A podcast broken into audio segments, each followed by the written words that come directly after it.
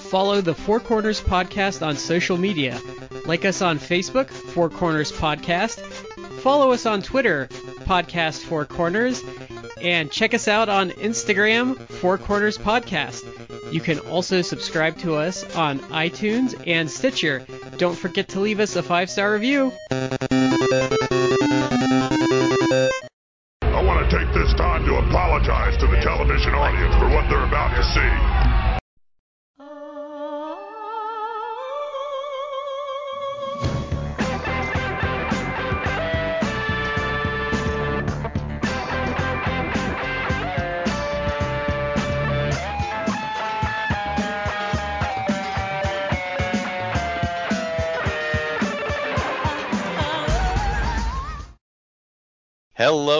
Everyone, and welcome to the Four Corners Podcast. I am Shad here with Matt and Brad. Guys, how are you doing? Uh, doing good, Shad. Uh, I'm doing good. I'm glad to hear that, and I'm glad that each and every one of you out there is listening with us for this episode. We're going to take care of our shout outs real quick, unlike last episode where we got 25 minutes in before we got to them. That's Um, being generous. I think it was more like 35. whichever. Um, our first shout out's going to go to Collar and Elbow, the wrestling brand, collar and elbow brand.com. Use the promo code 4 Corners Podcast. That is the number 4, capital C in Corners, capital P in Podcast. Save 10% off your order. Other shout out, folks in Eastern Kentucky could still use your help. If you would feel like donating, helping out, whatever, I'm going to direct you to Appalshop, A P P A L S H O P dot O R G. Those folks will be able to make sure that goes to where it needs to go. With that being taken care of, we pass the ball to Matt. Our final shout out goes to, as always, Orlando Cologne. You know, Shad, we are trying so hard to get Orlando actually on the show, uh, but we can't. We can't make it happen. Not yet. Not yet, anyway. But we do have uh, his uh, non-unionized Canadian equivalent. Well, Matt, that's a In segue, isn't it's it? a, it's a segue. So yes, um, you may have heard us say something to this effect in the past. We have used the phrase "friend of the show," and Mhm. frequently when we use the phrase "friend of the show," that's someone who's been on the show. But in this case, we've been friend using "friend of the show" preemptively. That tells you what kind of friend of the show this is. Our friend from north of the border, uh, Justyn, is joining us for this episode. Justyn, thank you for being here with us. just Thank, thank just you as like from the finally having me. tundra. He's like from the tundra, and It's I think it's still like it's still like I think frozen up there. Like there's I think like 12 feet of snow on the ground because it's all There is very little snow, and I live south of the boreal forest. Thank you. It's not quite tundra. They Well, say it's- I'm it's from right by Canada, Sudbury. and they say I'm a little slow, eh? I'm gonna try really hard not to curse and not to say a. You know, I um You're right, you're right by Sudbury, aren't you, Justyn? one of my I'm nowhere favorite near Sudbury. Oh, so Unfortunately, one of my favorite radio series is um, Nightfall, which was a which was a Canadian show, and it's usually okay, but some sometimes they go like full Canadian, they're just like randomly like a, and then I try not to laugh. That was a uh, my mom's roommate from college was from Canada, and they came to visit. I was in high school. Oddly enough, I was in high school. No, I was in college, home visiting for the weekend because they asked me to come home for it. At the time, my brother and I were just playing the living fire out of NHL Hitz because it was violent and not complicated, and it had the fights in it and stuff. And boy, they got the laugh out of that. But her husband said to me, he goes, you know how they named Canada? I said, no. How? He goes, they put all the letters in the hat and they pulled them out and they went C A N A D A, and I was like, it doesn't get any better than that. Thank you. That is an amazingly bad joke I have somehow never heard. That's incredible. It actually, you guys, it's, Minnesota sounds pretty similar. Oh yeah. yeah. Yeah. Oh yeah. Don't you know? No, it okay. We won't get in too far into that. Anyway, Okay. Justyn, thank Can I- you for joining us. Go ahead, Matt. Can I mention like a more, a more recent like wrestling related joke? I, I I talked to Justyn about this. Someone like recreated the uh the all out punk elite like brawl. Okay. And they like animated it, or at least like they took like uh like they did like a, a like a, a picture of it, and it was in like South Park style. Uh, and the thing that I loved the most about it, like I just, I love this so much. It's hilarious to me. Justyn, I don't think appreciated it. It was they had Kenny come in there, and Yeah. Kenny was done in the the South Park Canadian style. Where it's like everyone else just looks like a South Park character. Yeah, he has like the the like the eyes, like the paper eyes. You know, It's I have fine. to appreciate You leaning in on that joke. Kenny went to visit the Prince of Canada. He put his hands in the pudding, and Canada rejoiced. That's true. That's very true. So, as I said, Justyn, thank you for joining us. We appreciate you being here with us. Um, and what we we opted for tonight because this has been kind of an off and on series that we've been looking at, but we haven't gotten a match yet. So we're going to go to Justyn's wrestling pet peeves. Justyn, you being you being you know so far north brings you with a different uh, you know a different perspective uh, with a different, you know, you've had different experiences growing up, seen different things. Um, I'm sure in some way or another, crowds are different and, and that sort of stuff than what, you know, someone like me would be used to. So we would love to hear what your wrestling pet peeves were. And uh, so why don't we just start out? Are these in, ranked or in any particular Can, can? I ask Justyn Oh. a quick Oh. question first? Sure thing, Brad. What's up? Um, what did you grow up like? What was the promotion that you grew So- up with? my literal first memory is sitting on my grandpa's lap watching wrestling. And because where we lived, we didn't have cable in the early 80s. It wasn't a thing. So we got Stampede and we got the promotion out of Winnipeg that Jericho worked for. I can't remember the name of it, but it's been around a bazillion years. Hmm. Um, so I remember sitting on grandpa's lap watching Stampede wrestling. Um, so we had Stampede, we had that Winnipeg promotion. Then when cable came around, we got some WWF at the time, um, if it was on, you know, a good station or whatever. Um, but then once cable came in, like I was all WWF. Like I got a bit of WCW for a while as a kid, but it was WWF all the way till the Monday Night Wars. Like I saw, like the the WCW stuff with Sting and Vader and with Cactus. Um, but yeah, mostly I was just WWF. I was a huge, well, Canadian and I grew up in Alberta. I freaking love Bret Hart. The man's my hero. Um, but uh, yeah, it was all like, like I said, Stampede and that Winnipeg promotion. You know, it's you get a biker looking character, and his, his name was Easy Rider because he rode a motor- motorcycle. You know, great have- creative stuff there, but it's you know, it was cool. You know, it was something to watch with Grandpa, and I absolutely just adore wrestling ever since. Cool. Well, so starting that, what is your uh, what is your first pet peeve? My first one, it's it, they're not in any order, but the first one really is the biggest one. Um, Mhm. You guys know, and I'm not ashamed to admit it, but I'm a crazy person. I take a buttload of pills just to be able to make it through a day as a regular human being. Um, so Yeah, when- um, if you don't know, Justyn messaged us after last week's show. Was like, haha, amateurs and your singular medications. I did. It, it, it was kind of shameful of me, but they deserve it. Um, so the first one really, it's the one that hits me the hardest. It's, you know, like wrestling fans in general kind of are jerks a lot of the times, but they get on Twitter and it gets worse. And oh God, like yes. Yeah. the bullying of like Hana and Kylie and Riho and Eddie, like yeah. I, I did a bit of like googling to prep for this, and like 26% of Americans have some sort of a mental illness, Mhm. right? And like you get these people who go on Twitter and they just like spew bullshit and hatred all over these people who literally like it's their job to entertain us. Yeah. They love entertaining us. That's what they've wanted to do as children since you know they were children. And you have it to the point where they're getting so much abuse that, like, unfortunately, in Hana's case, like, she committed suicide, which is, you know, like the absolute worst outcome there could be.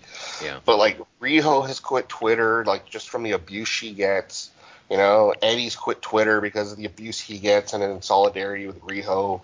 Like Kylie, like gets all sorts of abuse. Like, no, they're they're they're sick people. Like, they're trying to get through their lives. Like, treat them with some dignity. You know, Yeah. like they go out there to entertain you. You don't crap all over them. Like, they have a bad match, you know, whatever. Sure, that's one thing. But like, you know, like, oh, go kill yourself, or you're a horrible person, or you know, the horrible racist crap that Riho gets sent. Like, Yeah. Yeah. She she um I think on I think it was on IG like Instagram. I think she responded to, to people, and I, her response was kind of like, "Oh, I, I didn't know I was like actually really there were people out there that really liked me." It's like, no, you should. You have like a lot a lot of fans, and when she's on AEW programming, usually like ratings tend to increase. And you people actually have like a big reaction to her because she is she is likable. She's like she has Well, that plucky underdog. And uh, she's an attractive young woman in a sport that's severely lacked attractive young people for a long time because of. WWE. she's she's Ricky Steamboat esque in the sense that she is just perfect to be a babyface, and the fact that she is as well. I want to say she's a smaller size. I don't like that because like Jim Ross tends to mention that every single time she's on TV. But Yeah. it's like yeah, she's she's smaller. She has like an underdog vibe to her, and she's a really good worker, which you would hope so because she's been doing it since she was like like what, twelve, Yeah, nine. him early in Joshi. Yeah. But like Justyn's exactly right, especially with Riho, because she she will get all sorts of bad things. And That's kind of that's also why like I'm really really down on Jim Cornette nowadays. I Uh, think he's. I think it's his um, Neanderthal fan base that drives I- a lot of they the Riho they stuff. seem they seem to be the worst uh, because Jim uh, Cornette has made really bad comments before, which essentially insinuates that. Uh, well, one, uh, Kenny Omega, who he has a personal vendetta against, that Kenny Omega is like basically a pedophile. Yeah. because Yeah, he, he- was doing he fucking insinu- wrestling he- matches with her like when she was really young. It's like, no. They didn't wrestle disgusting. when she was young. That was a different girl he wrestled. Oh, it was a different one. Yeah, it wasn't me. her. See, I don't, I don't even know. But that's a different girl named Riho. he's Yeah. kind of uh, you know, he's made insinuations like that, and he just generally is like gross. Kind of He's, makes it um, seem like her and like people like Maki Ito He's are feeding a fan. objects. He's he's feeding his fan base, which has him. You can throw whatever ist and ism at them, and you'll probably hit on most of them. Uh, it would not shock me and it's really really fr- okay here's how bad you mentioned his omega vendetta but here's how bad it is. I don't what which which one's his co-host? Is it Brian conrad? Is it brian last they did yeah, they were talking about an aew something and cornette said something nice about the bucks and he said well what about omega and cornette's like yeah whatever he goes he goes kenny omega could cure cancer and you wouldn't, wouldn't find something nice to say about him would you Oh no, he And called him out about him. that during the Bryan Danielson versus um, Oh, okay. Omega match. Yeah, and it, it's just like okay, that right there tells me pretty much like that that encapsulates the whole thing right there. But um, yeah, well, if let me say, Matt does a great job with our Twitter, but if Twitter were to burn down tomorrow, I I really think the world would probably be a better place for it. It would Mm-hmm. be because people people to behave properly need that that thought in the back of their head that someone can punch them in the face if they misbehave. Yeah, that's been kind of lost with our our culture Mm-hmm. nowadays. It's like it's there's obviously there's a degree of anonymity with social media, but yeah, it's like you you maybe would correct your behavior a bit if you thought th- there actually is a very good chance that someone could actually just smack the shit out of you for talking off the Mhm. cuff, Yeah. uh, and that's kind of removed. And I, I get it if you- you're gonna talk shit about a guy who's never gonna actually interact with you ever, like in in a physical sense, Yeah, yeah. but still. Don't be that way. I mean, God, it it's it's depersonalization. It's the penny arcade internet dickhead theory, just encapsulated in one site. And Justyn, you're absolutely right. People behave like that. I there's another podcast I listened to, and there was somebody who was on it. the the The host of it, someone messaged him just giving him hell about it. He said, "I tell you what, if you can prove to me." There, he goes, "Are you pretty much online all the time?" And the guy's like, "Yeah." He goes, if you can prove to me that you are outside doing other things for the you know the majority of the day for 30 days, I will send you $500. And the guy messaged him back and said I couldn't do it. He said, then why are you giving people hell for actually going and doing stuff?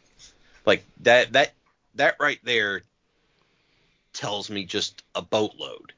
And you put it on Twitter where the cesspool it is that you get to wade through if you're not real careful. Um, That's why Yeah, touch absolutely. grass has become touch grass has become such like a like a popular thing to throw at people. Yeah, and some people need to do that, like literally. I mean, I'm a little more. Usually, my reaction has been like, "Man, you need to go touch a boob or something." Like, just like. when was just- the last time you actually physically talked to another human being? You know. it- And not even that. Like, when was the last time we talked to another human being and just about something even remotely positive? Yeah. Pretty much. And uh, It's just I don't I don't get it. Like life is life is hard enough without like being an Eeyore all the time. You It's like when people handle Eeyore. Eeyore is fine. It's when people want to be like Peter Griffin and just be like this tremendous God, yeah. douchebag, sc- like just spewing bullshit on everybody they encounter. Like, Yeah, I was I was searching for a um, a toxic Eeyore instead of a sad Eeyore analog. Thank you for grabbing that. I Uh, just it's like when people at work like at my job like are like you don't watch the news? I'm like I don't need to be depressed. I don't need to know about every fucking murder that happens in the city and every kid that dies like some horrible death. Like it's fine. Yeah, I work at an insurance company. I already see stuff every day yeah, yeah. Oh God, that one's that God, that's a dark rabbit hole. Uh, yeah, I might have. I should have maybe started with something a little uh, lighter. I think that's we've all all right. I think we've all complained about um like the out like the wrestlers themselves or the fans themselves so far. Yeah. I can I get back to one really quickly, just the Yeah. point. Uh, I just forgot about this, but I, I'm only bringing it up because like this this has been going on uh, a lot lately, but it came up again like today because uh, Mercedes Moné, uh, the former Sasha Banks, like, she did like an Instagram post where she's like, "Oh, I want to move to Japan," and like, and she showed another like uh, clip from like an Instagram reel where she was basically saying like, it's showing like a Japanese language school, like Mhm. Learning the language and she like posted it like implying obviously that she's going to try to learn japanese. Uh, and it could all be fake like who knows? But she's obviously over doing stuff with japan. There's rumors that she wants to try to um, i guess extend her contract with new japan to do at least one more match with them maybe more in the future. She seems to be enjoying her time over there. And it's like anytime she does something like that and she like she, you always hear like oh bet on yourself. Like she has. She's she's bet on herself she's putting in good matches like she's making herself a bigger star and doing what she wants to do and getting paid for it like quite Mhm. well and there's always so many people online on twitter is like uh whatever she's not a star like okay why then why is she continuously being booked in like high profile matches and getting getting paid that i think they said like she's getting paid higher than jericho and jericho at the time a few years ago was like the highest paid like non japan non new japan star that they were And Employed. not even that. Like, if she came back to WWE, that person, you know, they'd be screaming like a 14 year old girl when Jeff Hardy shows up. Like, Oh yeah, yeah. And here's the thing: I don't, I don't know that she's like ready to come back anytime soon, which is another insinuation. They go, oh, she's gonna come back. She'll be back by the end of the year. It's like, really? I don't know that. But if she were to come back, it's like the people on Twitter and everything, they don't understand. If if Mercedes were to go back to WWE, like she would do it in a way that she wins, and by that I mean like she's not gonna go back unless they pay her what she's asking for, which is quite substantial. It's like higher than you know Charlotte Flair I, who I that was- they see like her Charlotte Flair is like, oh, she's the big star. It's like really? Like she she had like a Mania match and then she like fucked off doing whatever. yeah. Mhm. I will say though, Vince does like Vince is treated and paid the couple of guys that have bet on themselves and gone and done it on their own and come back, like Drew McIntyre and um, Cody. Mhm. Vince seems to appreciate that, and the the Sasha thing seems like a Triple H thing. Like it's the same thing that's happened during the Triple H thing repeatedly, where he kept telling people they're not stars. Like I Vince would never do that to someone, in my opinion. Because Vince, No. because Vince, Vince wouldn't do that because then Vince loses the Vince Vince loses the con if he that's where he's smarter than Triple H. Vince understands like the con and you don't tell someone they're not a star because it it breaks the con. Yeah. If if Vince were to say, "Oh, you know, you don't know what you're doing," then he can't convince you to do other stuff because now you quit listening to him. Yeah. Um, so uh, the the the line of thought just blows my mind of the um, you know Vince wants you to she's not to, a draw without Triple H. Like, dude, these are the same people that call Japan the Indies, and it's like, what the hell are you Mhm. doing? and and her her big run in NXT, the one where her and Bayley like did really well, was Dusty Rhodes. Yeah. Like so Triple H didn't even touch that. He just stole credit for it. so okay. Well, let's go on to one we'll have a little more fun with then. Justyn, Yeah. what's your next My one on the list? one I think is a little more fun. It's uh, like man, do I hate the flying nothing? Oh my god. Like, oh, like, you know, like some people like, oh, they just stand there when they're doing dives to catch the guy. Like, I don't care, but like, if you're gonna jump off the top rope and get countered, Mhm, like at least look like you're doing something. Mhm. Can I can I add in Jay Leth- Lethal's lethal injection where you just have to stand there like a dipshit looking oh my at him? God, do I hate that? I hate it when he does it. I hate it when Ricochet does it. It's just, it's like the worst finish. I think Orange did it really well though. They did. There's one where he did actually it looked good because the guy kind of stood like it, the way Kind they of did stumbled into it. it. Yeah. Yeah. But there's a lot of times where the guy's just standing there and it's like, oh good, like you've had 10 seconds to dodge. Yeah, I, I, I do hate that when they're just like waiting around. Uh, and eventually I need to do my pet peeves, but one of uh, kind of one of mine is like yeah, when somebody is going to, especially multi-man matches, like trios matches or something else. It's like guy, they're guys outside the ring, and they just like stand around because it's like okay, it's gonna be a big spot. One of the wrestlers is gonna come over the top rope or outside Uh, into the ring. you know, it's like let me stand do around for like ten seconds. If you're gonna do that, at least do the thing where you like your opponent holds the guy or your partner holds the guy up for you to dive on. Hmm. Like at least then it looks like you're doing something. Yeah. Just grab each other and throw punches. They don't have to be particularly good ones. No one's looking at you when the guy's coming. And then when he comes over the top, you can see him coming and be ready for it. But don't just stand there like, I'm standing here because this is the next spot.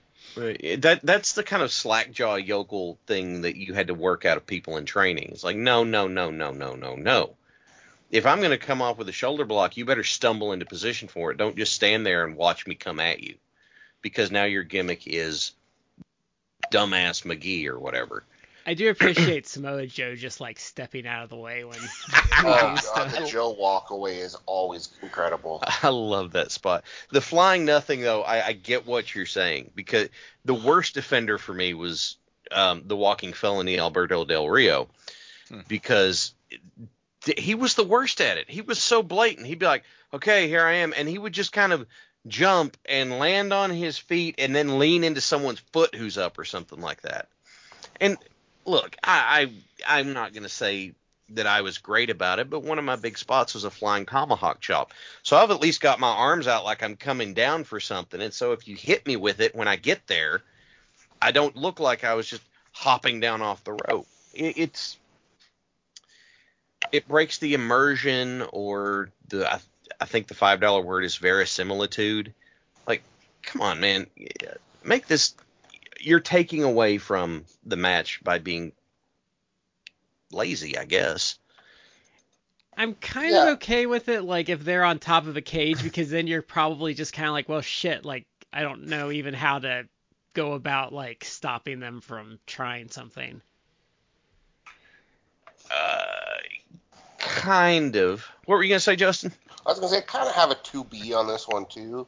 Mm-hmm. It's like just in general loose holds, like the Rock sharpshooter and Cena's STF, like they're just they're so horrible. Yeah, yeah. Uh, You know, like don't don't bend the guy in half and snap his spine or anything, but at least you know, like in the Rock's case, like make it look like you're doing something than just crossing your crossing his legs and screaming. Rock Yeah. just looked like he was trying to take a dump on them. Well, that would be, would have been fitting for the attitude. I mean, Robert Robert Gibson approves, but For a guy who has like so much good stuff to say about Bret Hart, like The Rock sure shit all over his finish. he's just not good at it. It- But he needed something else to use. Did, well, He he, started using it as the as kind of a, a Montreal Screwjob reference, though, didn't he? I think he was just giving the tribute to the real uh, creator of the sharpshooter Konnan. Right. Which, but speaking of that though, like talk about someone who doesn't look like he has a single move that even hurts, like Konnan. I I mean, the Tequila Sunrise kind of looks like it hurts. I Maybe. mean, it's a single leg crab with a with him forcibly with him sexually assaulting you by making you feel his junk. but the uh I don't know. it- it- Cena's STF bothered me a lot because, like what you said, if you're gonna do that move, and I'm not saying that you've got to s hook your hands across their face like Danielson does. If you're wanting to have that that that image where it's got your face applying it and the guy's face taking it, that's fine. But do not let me see daylight between your wrists and his head. Like you are now just telling me that I'm not actually applying it. I'm just holding my arms here and he is holding his head here and it's like for God's sake could you just pull your arms up a little like it's so easy to fix but I don't know. I apparently Cena went through a phase where nobody could tell him anything, and hence the DDT on the floor thing, I guess. Oh yeah, I forgot all about that. Yeah, that even he admitted was a bad idea right after the match. Ah, you know, when you bury what like six people, Yeah, like even Triple H was probably jealous. I mean, in fairness, in fairness to Cena, he he at least learned from that, and he never really ever did that again. Where, you know, Triple H pretty much failed every WrestleMania program through like the tens. Oh, I'm pretty sure he just sits at home and polishes a shovel.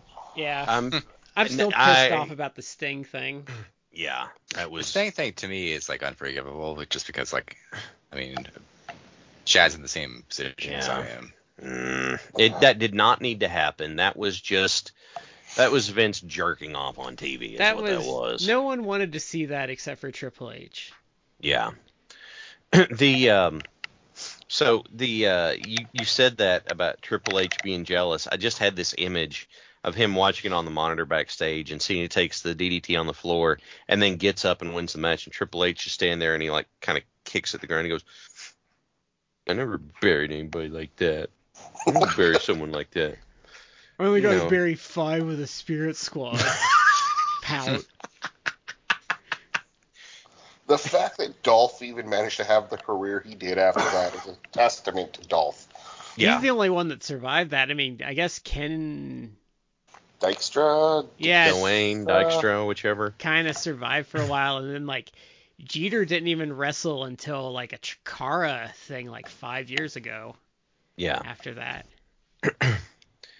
um, it's a that was really unfortunate. Okay, I didn't hate the Spirit Squad gimmick. I was actually really amused by it.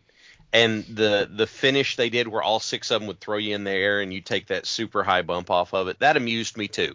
I didn't have a problem with that. they should have done What the I- ant hill. That's my favorite like triple team move.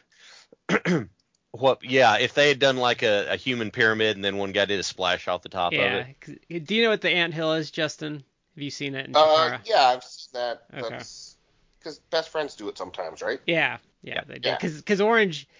So fun fact, if anyone's listening to this, so the the iconic version of the colony is Soldier Ant and Fire Ant, which is essentially Orange Cassidy and Drew Gulak.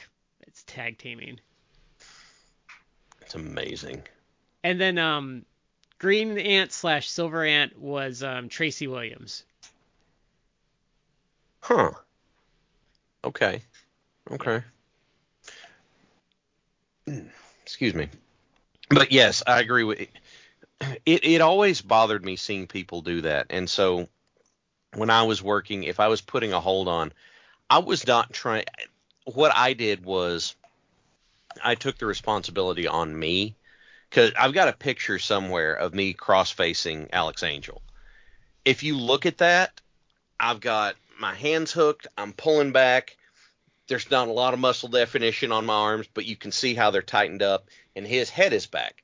But here's the thing whenever I applied it, I leaned back enough that I was making contact and and you know making the look, but I was not like throttling on him because damn it, you know, we're we're not trying to kill each other, right? You're working together. It's not like he's your little brother or something. Yeah. and so, you know, that's me, you know, it's not hard to do. It bothers me when when people are, are so bad at that. I, I'm glad you brought that up. That one's I, I also hate like as a as an aside to that too, it not looking like it hurts, but them just putting the hold on and then like, well, we're just gonna sit here on our asses for three minutes and not do anything. You got to make it look like something. You can't like. Yes, a rest hold, and I hate that phrase. I really do. But like, you know, they got to catch their breath sometime, and that's fair. But like, at least look like you're doing something.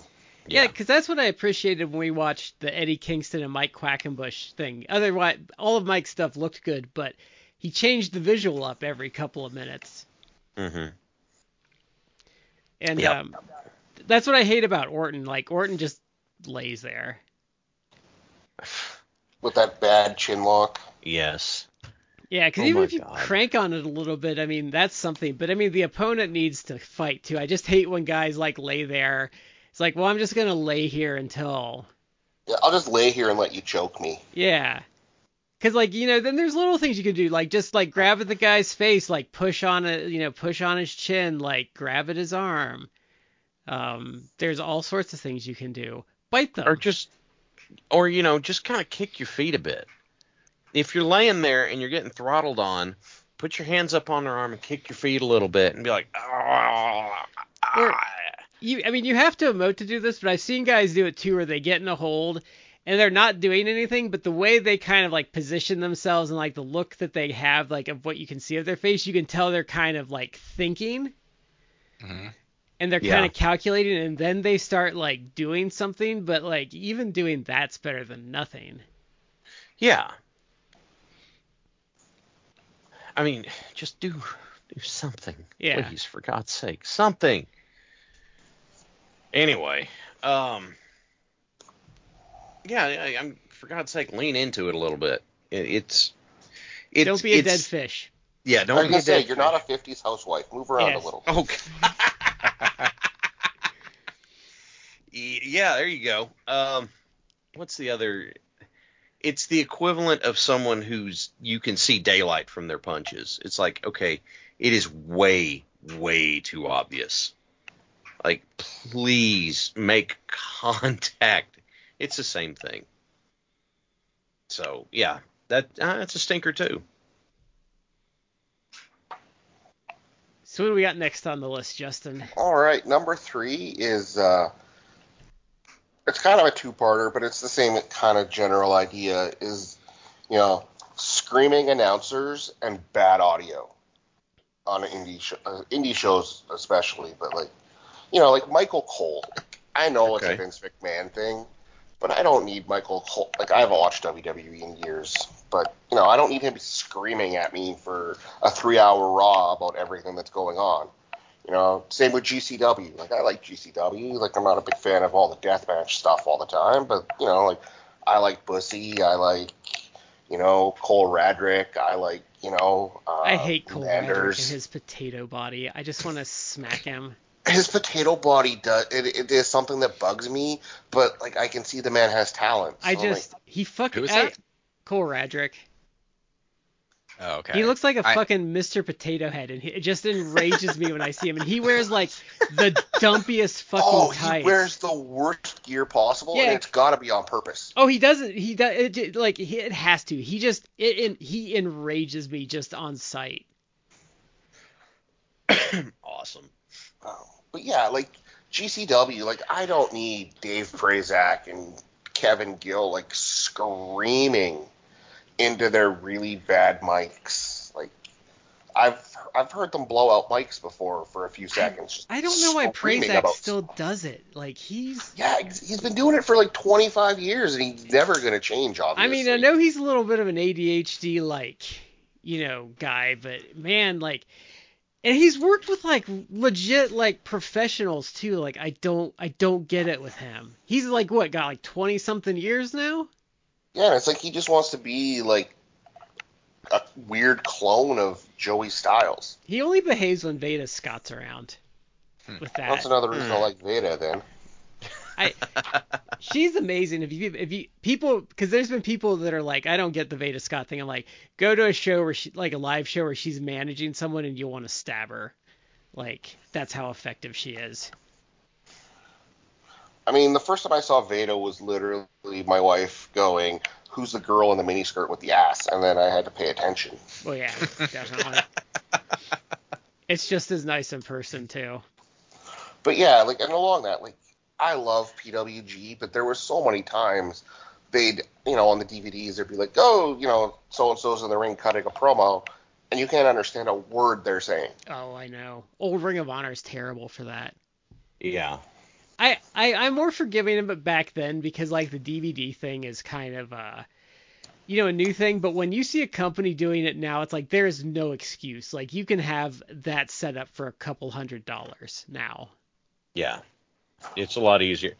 Hell, there's there's a a group I'm a part of now that has a community stream thing, and they all they will give you tell you the software setup to do so you don't do that sort of stuff.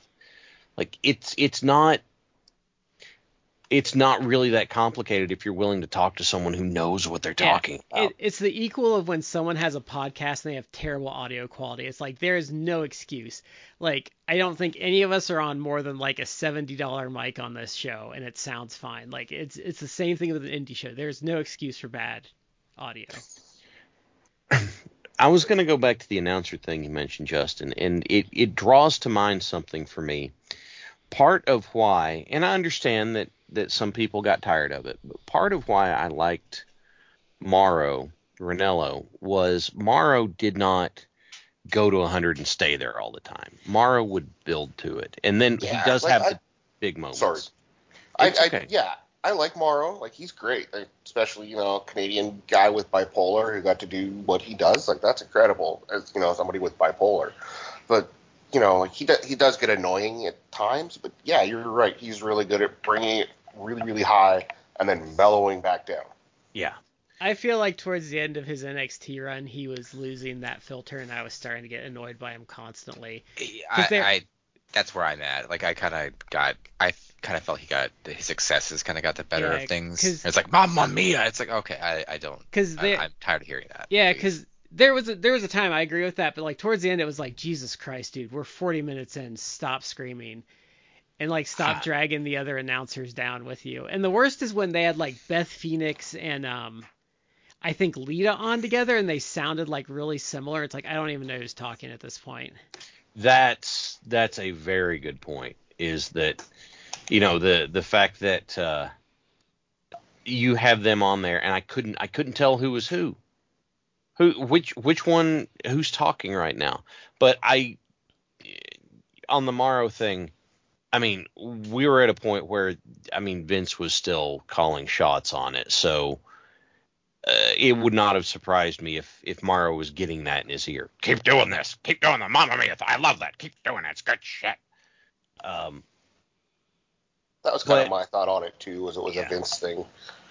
uh, Vince seems to like to flanderize stuff, and Yeah, on the same vein of announcers, uh, you you tap on something that's not a, a huge complaint, but one that did bother me about how Vince likes announcing to be. Is I can't I think I can't remember who he said it to, but someone said Vince told me don't call the moves. People are watching the show; they'll see the moves. Don't call the moves. Don't do that.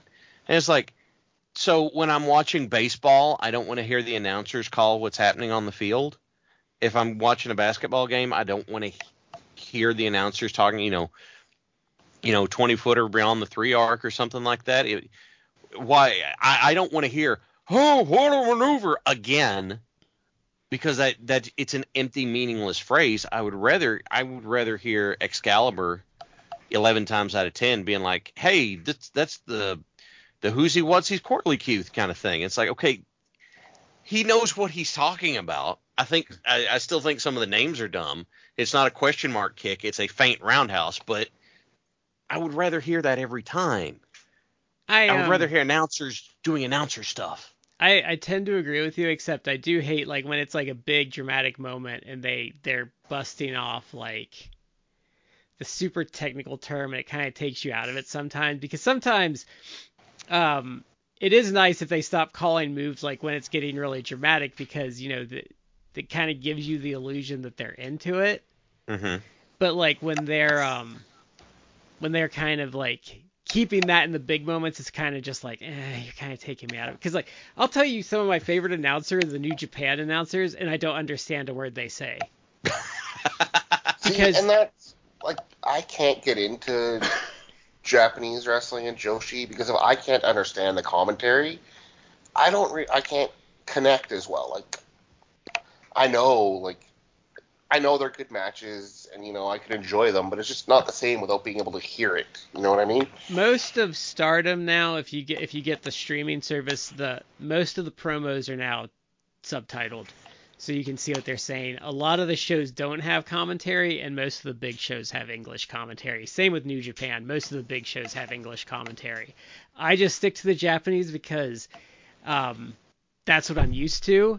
And you know even though i can't understand them like when the match is getting like really like hitting its climax and that the guys are getting really excited and then they start yelling like it really it really adds to it even though you don't understand what they're saying um but that's just me and i i got into it like when i had to sit there when it was a new promotion with match listings and figure out who was who back in the early 2000s so but i understand like the language barrier part it's it can be difficult.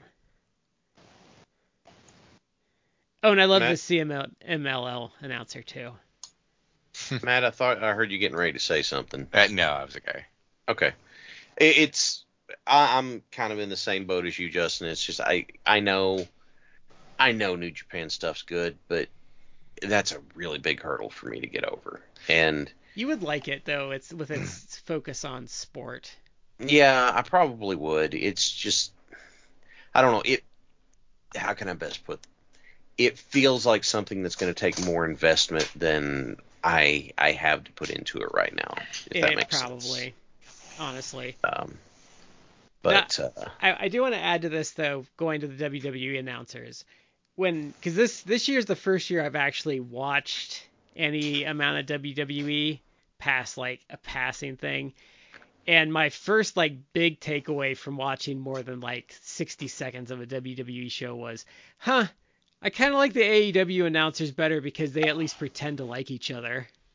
oh yeah, I, I saw someone uh, just comment on Twitter uh, for Raw because I, I don't I don't watch Raw anymore, but someone was commenting about because they were watching Raw, and it's like the announcers just sound miserable, and they probably were. Like they probably were. It's just like Vince is back and just probably screaming in their ears to Like- get over catchphrases and other things like that. it's like a three-hour slog. Like, I mean, when you listen to old like superstars of wrestling challenges, you can tell when like Gorilla and Bobby are in hour four because they're trying to pop each other.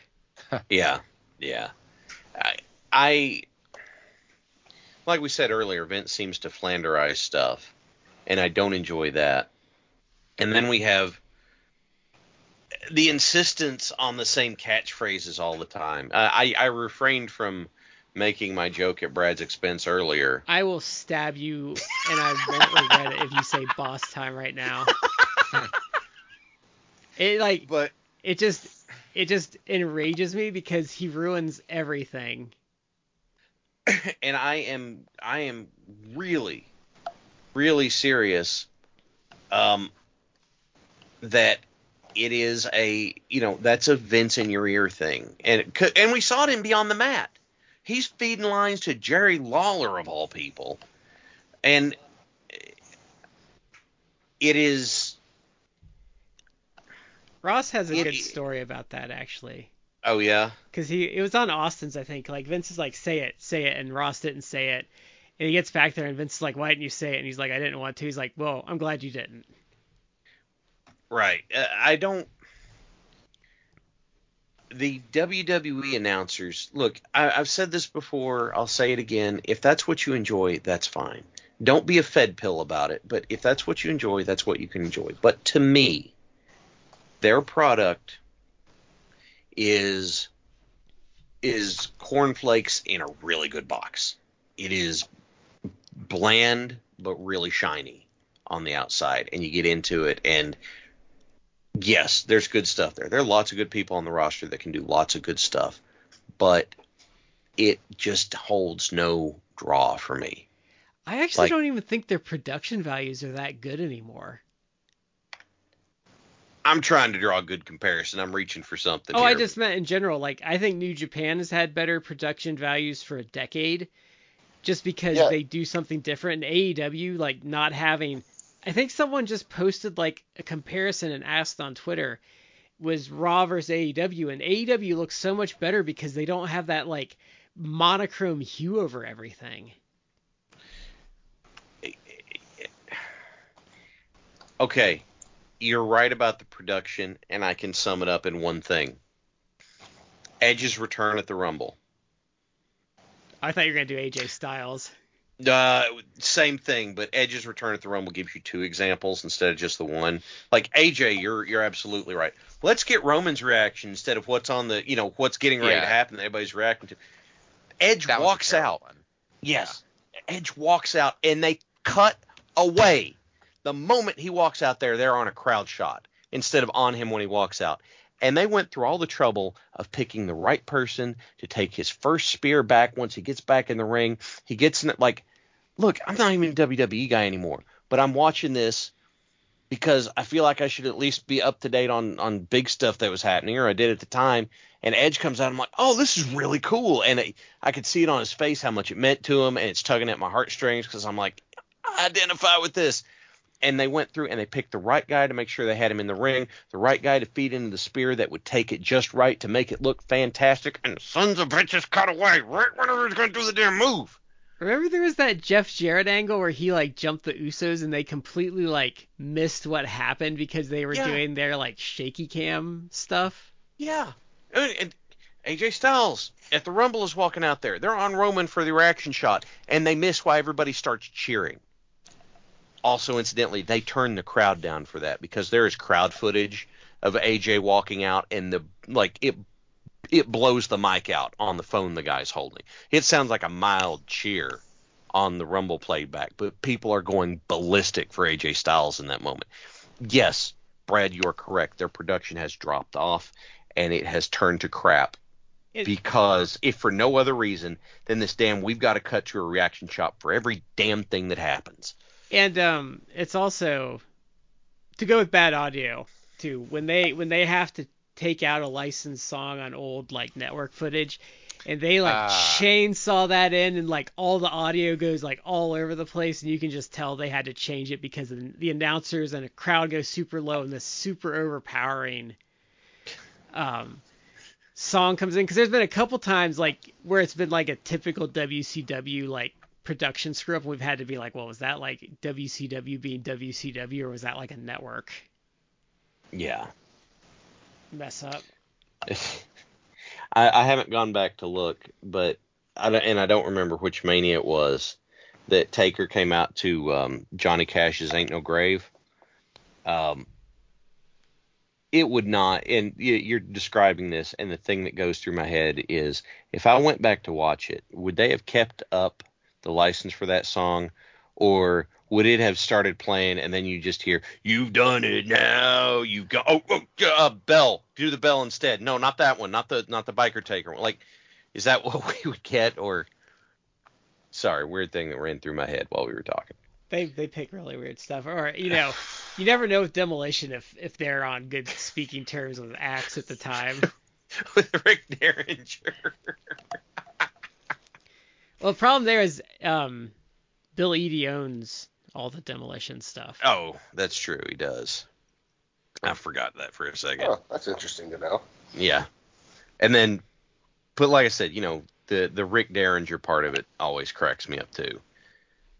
Um, but anyway, sorry, we got kind of a field from announcers and sound quality there, but That's it, I'm always up for shitting on Michael Cole.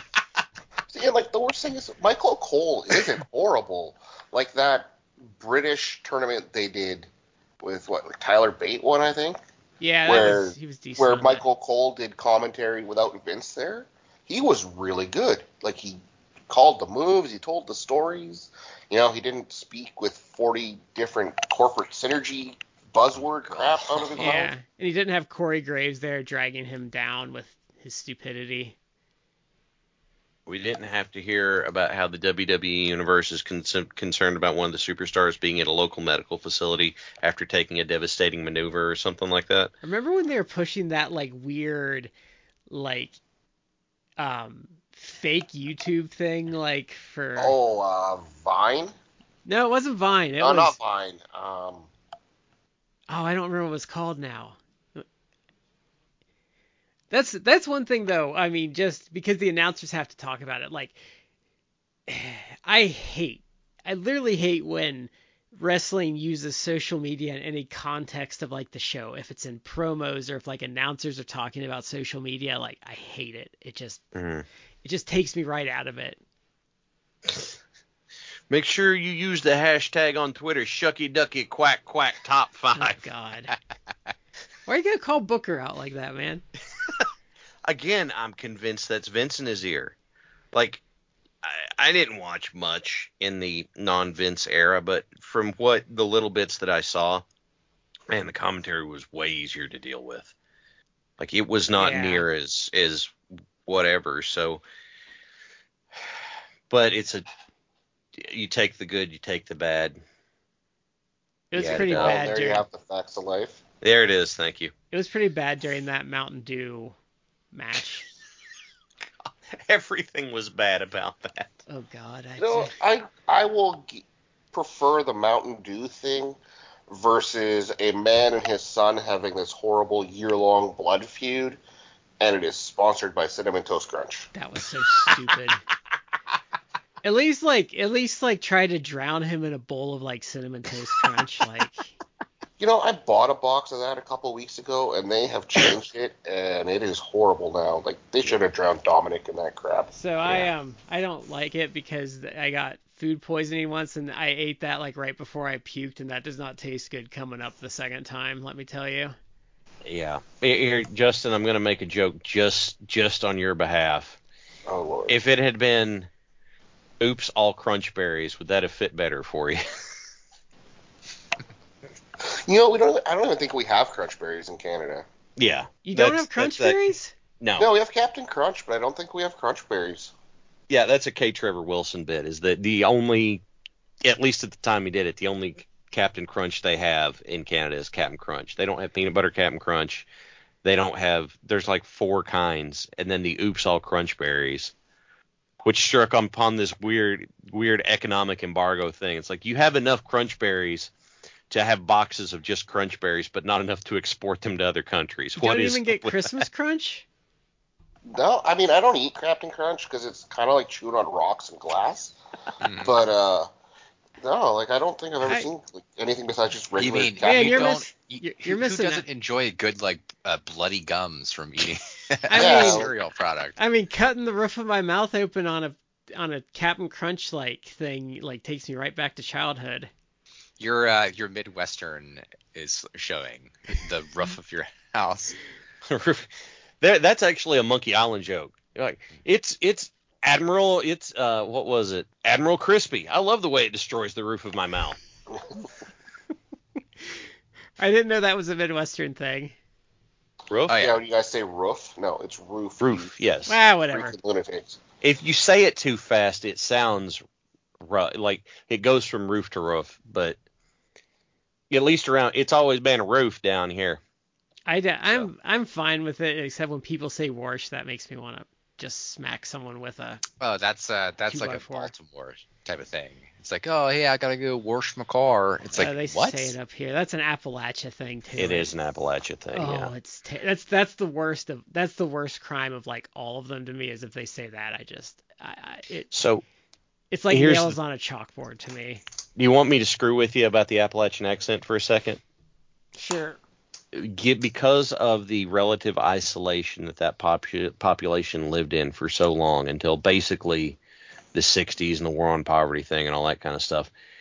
Because of that, the Appalachian accent is the closest accent that exists to what they spoke in Independence Hall debating the Declaration of Independence. Uh, Which means. George Washington might have been like, "Boys, I'd I'd sit here and talk with you some more, but I gotta go wash my clothes and be ready for tomorrow. I'll catch y'all later." Something, not those words, but you know. You're making me think of Foghorn Leghorn.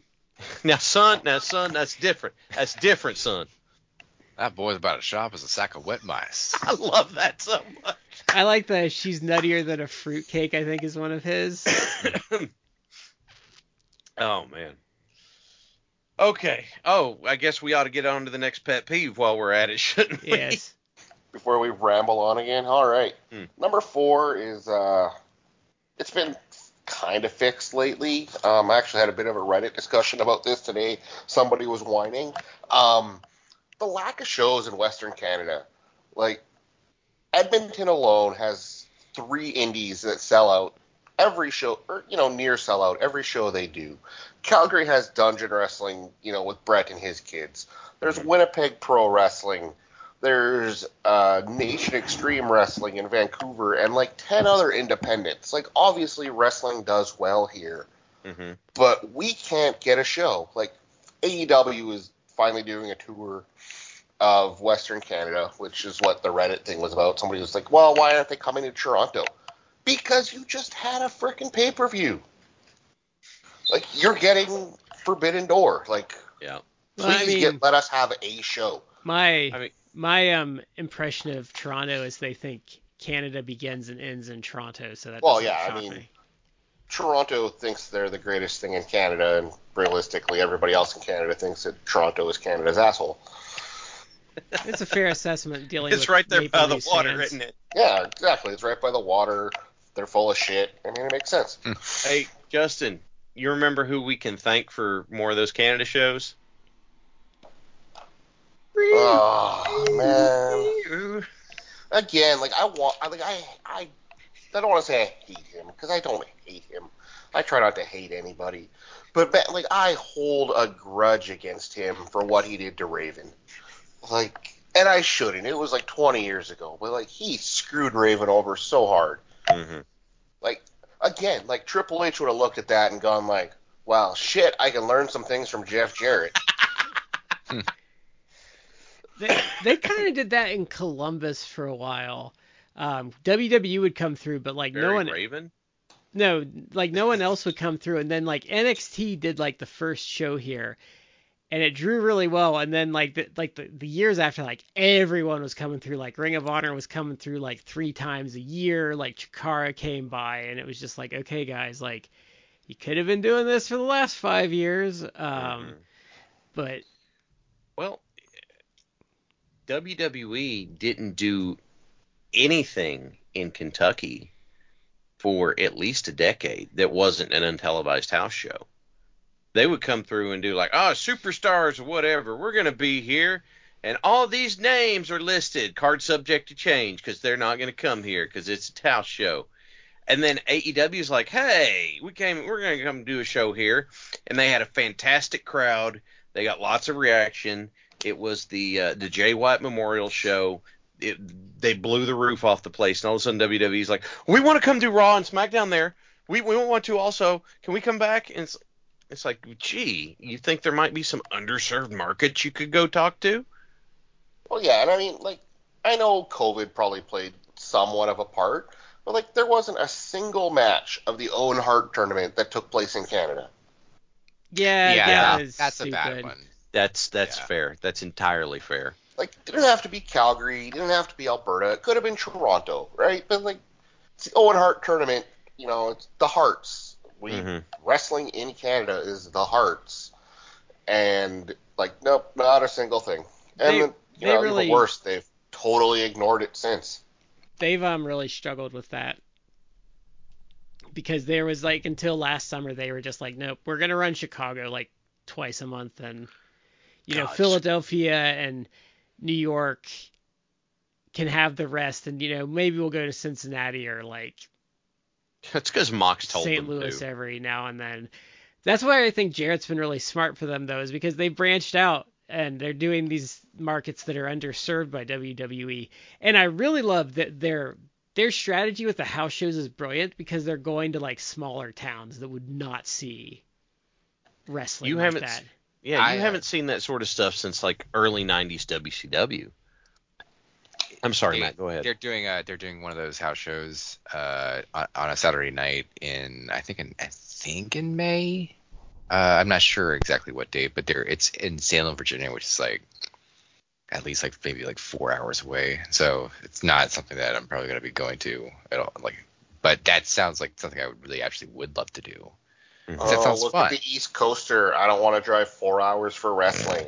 No, I got I got two small kids. I can't I can't go. That, is a big ask. But um, I, I do love that they're doing that in smaller venues. That's that just gets people more excited about your product, and that's what they hired Jarrett for. That's explicitly why. And I'm, I'm convinced that Jarrett was like, "Yeah, I can do that. Can I be on TV too? I really want to. I'd really like to do that." And I'm convinced Tony's like, "Yeah, I mean, Okay. again though, the the man took more finishes than Corny's fat ugly wife, and like he still beat Raven, and it bothers me. Oh no, no, I, I get you. Especially like Brad made a good point that in that time period, with TNA being what it was, he felt very hesitant to put the belt on somebody that WWE might snatch up. Raven was not one of those people. Raven was in a lawsuit against that company. He is persona non grata in that company. He would have been a safe person to put it on. Yeah, he flat out told WWE he didn't want, you know, the 90 day, you know, clause or whatever that they would pay him for. He just wanted to go work again. Mm-hmm. Like he wasn't ever going back. No, no. Well, I mean, you sue the company, it's not likely you're going back. What's But- that sounds, Chad? What sound would that be, Matt? Ah! Bree woo, bree woo. Yes, your rendition is better than mine. I'm starting to regret sending Matt all that candy I sent him. Matt, your mouth foley is better than mine. Yes. but um, he I, look I, I do think that it's really like paying dividends. Like he does seem to be like expanding uh their them trying to get into different venues. Because yeah it was like oh what are we gonna do? Oh let's run chicago for like the 50th time this year and it's only march. Uh no no. Like No. you need to like expand that. They, they've been trying to do more west coast stuff which is actually a good idea because you know the bucks have a big following in the west coast because they're, they're from the west coast but uh, and I think it's good. Like we, the All In show that they're promoting, like I think that it's looking very promising. Um, but beyond that, thousand reservations for pre-sale so far, I think. yeah. mhm. Uh, but just in general, I don't know if you saw this like in wrestling media, wrestling journalist, air quote journalist, but they're they're saying that Jeff Jarrett did an interview and he's like, oh, it's gonna be like a big uh, summer for Canada. So I think that they're about to run like a bunch of Canadian shows or big shows over there, Mhm. which is good. I mean, why th- why don't you like that's the whole market that you can absolutely tap. Mhm. Yeah, because I know they've announced shows for Edmonton, which is the one I'm going to, Calgary, which is just a house show at the Stampede, and they're charging a ridiculous amount of money for.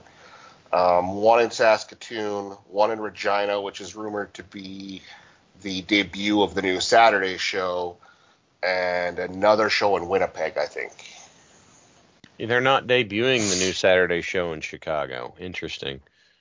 This is again just rumors I've seen, right? Okay. I I mean I'm just a dumbass Canadian guy. Who knows what I know, right? It's, Look, I can't contest your knowledge of No, maple no, syrup. it's I'm not saying you are. I just, you know, like I just that's what I heard, right? that's like, fair. don't No, no, that's shit. fair.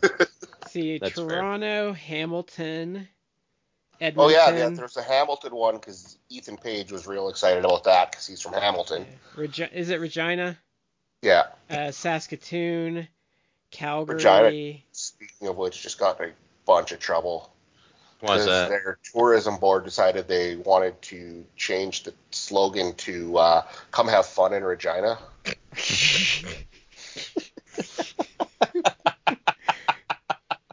Yeah, there's a couple different slogans that they released, and after like a week and a half, they're like, we have to go back to our um Our old one. our old one of Visit Regina.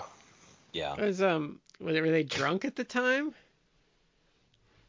Um, That's so tongue in cheek. I I have to kind of love it. I mean, it's Okay. hilarious, but you you can't do that. Okay, so the the slogans they came up with were "Let's make Regina sexy," "The city that rhymes with fun," which okay, that's been said for decades, Mhm. and "Show us your Regina." I like show us your Regina, especially those exclamation points. I was gonna buy a "Show us your Regina" T-shirt, but they never released them. Oh, they why not? Aw. They, they could make so much money. Like they could lower taxes, they'd sell so many of those. I'm sure somebody's put it on Redbubble at this point. oh, I know. They're just they're giving they're just they're just like giving that idea away for nothing, like idiots.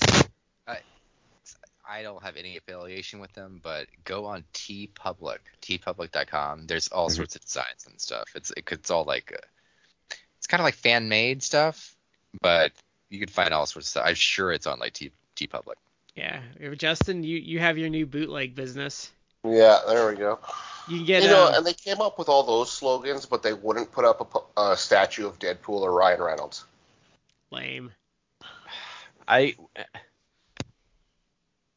okay, a Ryan Reynolds loves Regina would go over so big, but Oh, Hell, till you got the statue made, he'd probably stand there on the podium just because he liked the joke so much. They hawk his cell phone company. He sold that. It's not his anymore. Oh, really? Yeah, it got bought out. Yeah, he's trying to buy the Ottawa Senators though, which you know, as a Sens fan, he I'm all for because he can't be any worse than the current ownership. oh, your owner, your your current owner is a piece of shit. Oh, he's total garbage and doesn't seem to know a damn thing about hockey. Well, he he just doesn't want to spend money. Like the second they're good, he like starts trying to bring the payroll down. So what's our next one on the list? Uh, Yeah. Number five. This is, eh, it's it's a one anyway. It's like the the thing now where wrestlers have decided they FTR bald is the absolute worst for this. Mm-hmm. Working fans on Twitter and on podcasts, like, stop it. Like, Unless you're MJF, because he's always in character.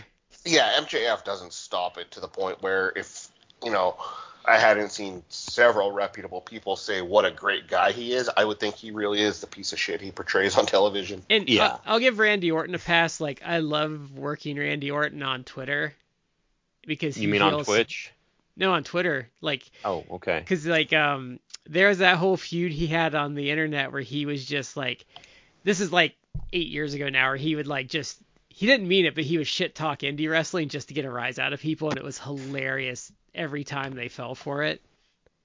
Oh, the dive meme. Yeah, Okay. Okay.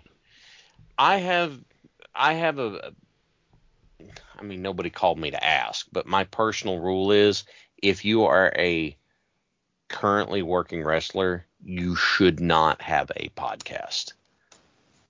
Like Renee has a podcast because she's not a yes, okay, yes, Renee is a working personality, but she's not She's a wrestler. She had already done that. Yeah. Yeah. Mean Gene could have have a, ha, could have had a podcast with like Finkel back in the day, and it would have been Oh fine. God, could you imagine a Gorilla and Heenan podcast? Just them three hours a week shooting the shit.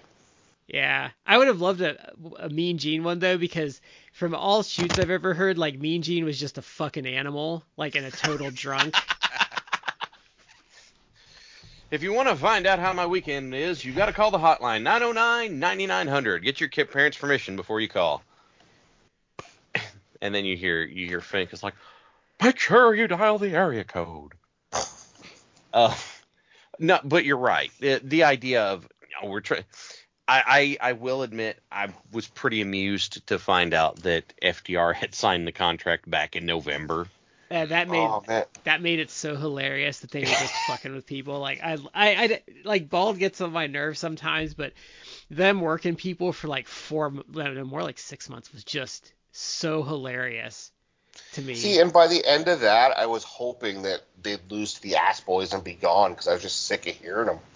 Yeah, uh, they would have gone to Ring of Honor, I think. But the um, if you my my rule is if you're a working wrestler, you should not have your own podcast because it's your your personal stuff's going to start bleeding into it, and that's going to affect people perceiving you when you're out there in the ring. So don't do that. If you want to guest on other people's, great, fantastic. You know what? We had two, even though I mean they're indie, they were indie guys, but we, but that was a whole different thing. Three. I'm Yes, fine if you want to do like up, up, down, down, like Xavier Woods, or like do like an action figure show, something that's like totally not. Like Ethan's toy hunts. Yeah, Yeah, yeah, yeah, or But- Danhausen, which is in character, like that's fine. yeah. But don't be like, hey, I'm, you know, such and such to such and such champion, and this is my podcast, and I'm never gonna work with this guy because I think he's a dick. And then it's like you worked with him the next week, and it's like, ah, I worked you, and it's like, no, no, you didn't. You you just basically straight up lied to us and claimed you worked us. No, no, no, no, don't do that. Now, I, I will say though, there are people that complain about Austin's podcast sometimes because like they're like, well, you know, he's kind of working a little bit. I'm like, yeah, but you kind of want Austin to work you a little bit. Like that's half the fun. Yeah. I stopped listening to it. I used to listen to, to his show and, and Jericho's, and I just didn't really find him. Yeah, I only watch Jericho now if Yeah. he has a really interesting guest on. yeah, that's the way Austin's was. Like Austin's kind of boring on his own, but he got two. WWE got their tendrils into him, and that really Yeah. did. I, used to uh, love Colts back in the day. Oh yeah, I, it, it bothers me. Like part of the reason that I only listen to Renee's whenever there's a really interesting guest on.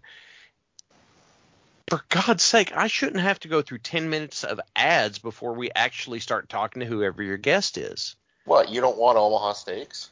I don't want Omaha Steaks. I don't want DraftKings three times. Wait, wait, Shad, but let me tell What? you about uh, stamps.com.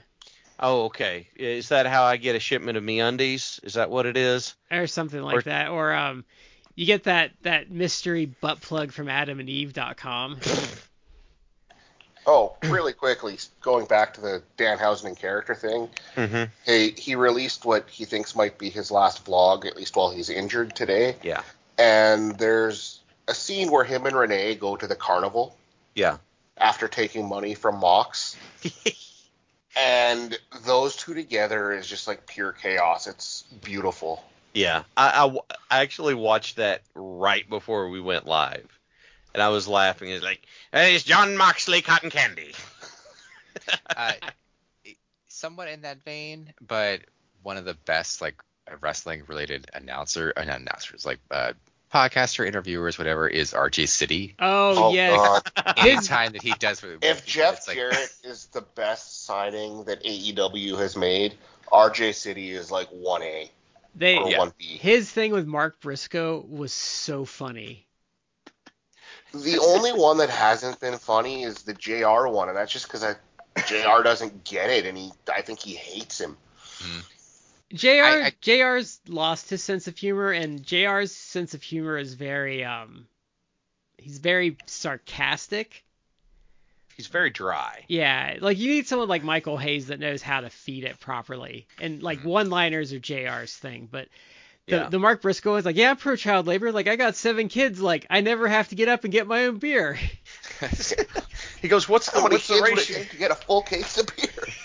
That's that's 1.7 kids per case, right?" But The funny thing that RJ City ever did, this is before AEW. He was doing some with Danhausen. He's like, "What do people see in you?" Oh yeah, that's the one I. That's exactly the one I'm thinking of. He did like a, a like a video. Danhausen, Danhausen is doing his shtick, and RJ RJ City at one point just like completely like just like just at the wits end. It's like, what is your appeal to people? it's like, Well, in that vlog Danhausen released today, there was like this extended him and RJ talking about Disneyland thing, and then Danhausen's like, "Okay, I'm gonna go ride some rides. What are you gonna do?" And RJ looks at him and says, "I'm just gonna stand here and bang my head against this wall." the um oh god he, rj giving uh mark briscoe a hard time about where he said he was from. Yeah. just running that down the he goes that's not really a place is it He goes well i mean it kind of is he goes then how is it kind of a place how can it be a semi-permanent location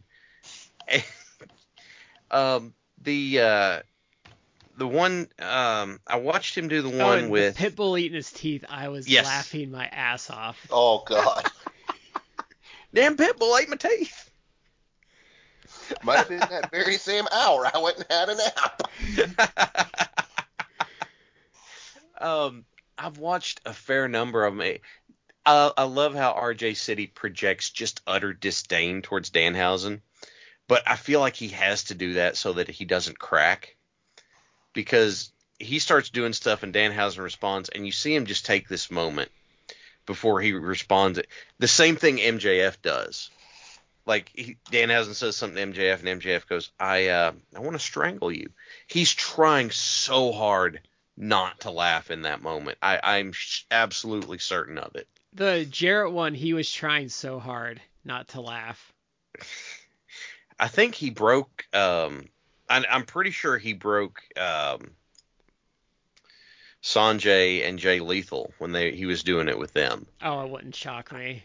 I, I'd have to go back and watch it, but I'm pretty sure he broke them at one point. they need to they need to sign Scott Steiner to a one day contract and get him on that Just show. so RJ could do it. yeah. I couldn't swear to it. it. I don't know if this actually happened or if I thought it would happen. And Or just Scott Breaker as he's gonna have to Oh, Scott Breaker. That's yeah, that's Yeah. true.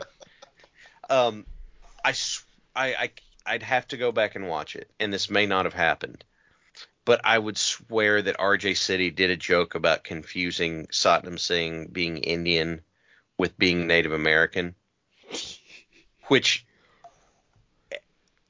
he may not have done that, and I may be remembering it wrong and just expecting it, but I wouldn't have put it past him. Like the guy has an amazing way of just putting enough English on the ball that you have no idea what he's going to hit you with. I the only reason I would ever want to see RJ City is in WWE is for a just for a couple months they could do a revival of Southpaw wrestling with him involved. but that would be that would be great. just have him like co-host with um John Cena as Lance Catamaran like it would be it would be excellent. I love that Jericho tried to do some Clint Bobsky thing and they gave him a copyright What? notice. God. Yeah, he talked. It was in the last Talk is Jericho I was watching. He talked about how they were like, "You can't do this; it's copyright." And then he went to try to copyright it himself, and they'd never even copyrighted it. It doesn't shock me. Yeah, He that sounds about right. I would have I would have copyrighted Big Bartholomew while I was Big Big Bartholomew. I need to watch that again. My wife loved that, and she was so upset when they didn't do more. I oh, incidentally from the same era, because I passed this around to some of my friends. You remember the Dolph Ziggler Dolph Ziggler KFC commercial? Yeah, but I kind of want to see Dolph Ziggler now. Yeah, that's that's the uh, that's, That's the after too much knockoff Was, that, was, was this commercial with or without the not Ric Flair Ric Flair impersonator? No, this was the one where he beat up Ms. Chicken in the ring. Oh God. Like they did the they did the whole thing about they had the commercial and and Miz was talking about this and then he backs into Ziggler and Ziggler like whatever and he, he drags him out to the ring and beats him up. I sent that to friends of mine who are not wrestling people and I told them I'm like I know this isn't your thing, but I got to hear what your response is and they were howling. over over the voice comms. They were just absolutely losing it. So the one I I showed my non wrestling fans that was wrestling that they thought was hilarious was um, Minoru Suzuki versus Mecha Mummy. oh my god. just because it is so stupid. If you if you've never seen it, like so he does like a mech thing, and they have like attachments for him. So like he does like the shooting fist, and it's just like a giant foam fist. But then if he goes to the top rope, they put wings on him, and then he like dives outward, and then he loses this match because you know Suzuki like puts a like a a chokehold on him and pours water on him, and then he shorts out, and then they do a rematch. I've only seen that once, and I can't find it again. But that one I know ends. They end up in a river, and Suzuki does like that pile driver on him in the river, and he explodes.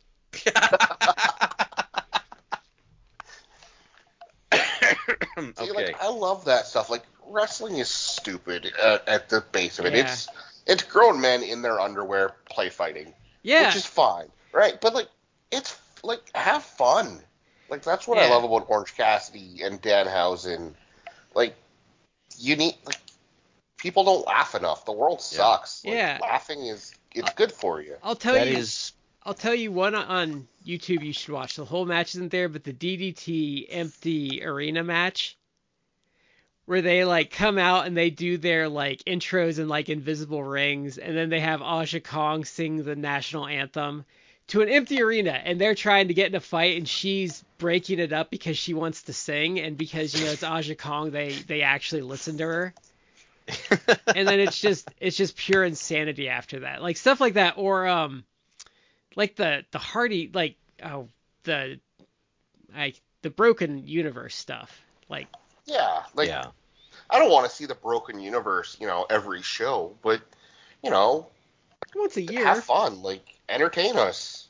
yeah or, I, um, or I like want to um be sports entertained. or um going back to the broken verse the it's one of my favorite AEW memories is Sammy Guevara running through that field is like Matt Hardy shooting fireworks at him. Or every time they were trying to drown Matt Hardy in the stadium stampede, he'd come up as a different gimmick. yeah.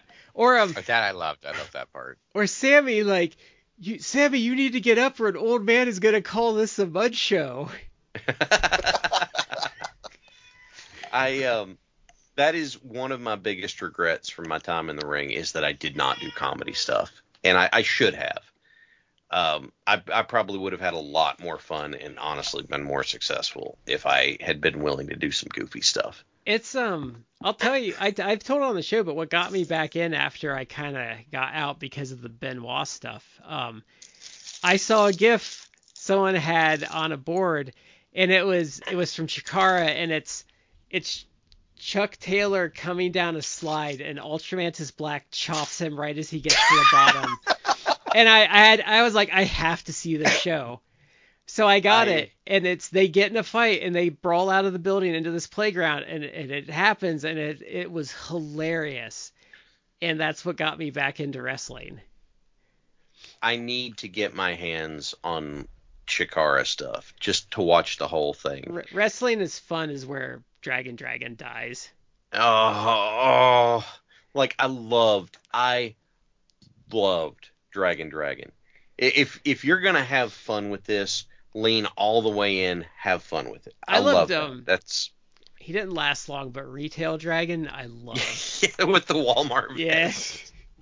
And then Chuck Taylor taking the guy and like rubbing his face on the painting of the lake, and the guy screaming, "He's drowning me! He's drowning me!" Archibald Peck, that was what I was just thinking about. That's my favorite Chikara thing. Hi- Except maybe arguing with my nephew, who was like seven at the time, that Space Monkey was a real monkey.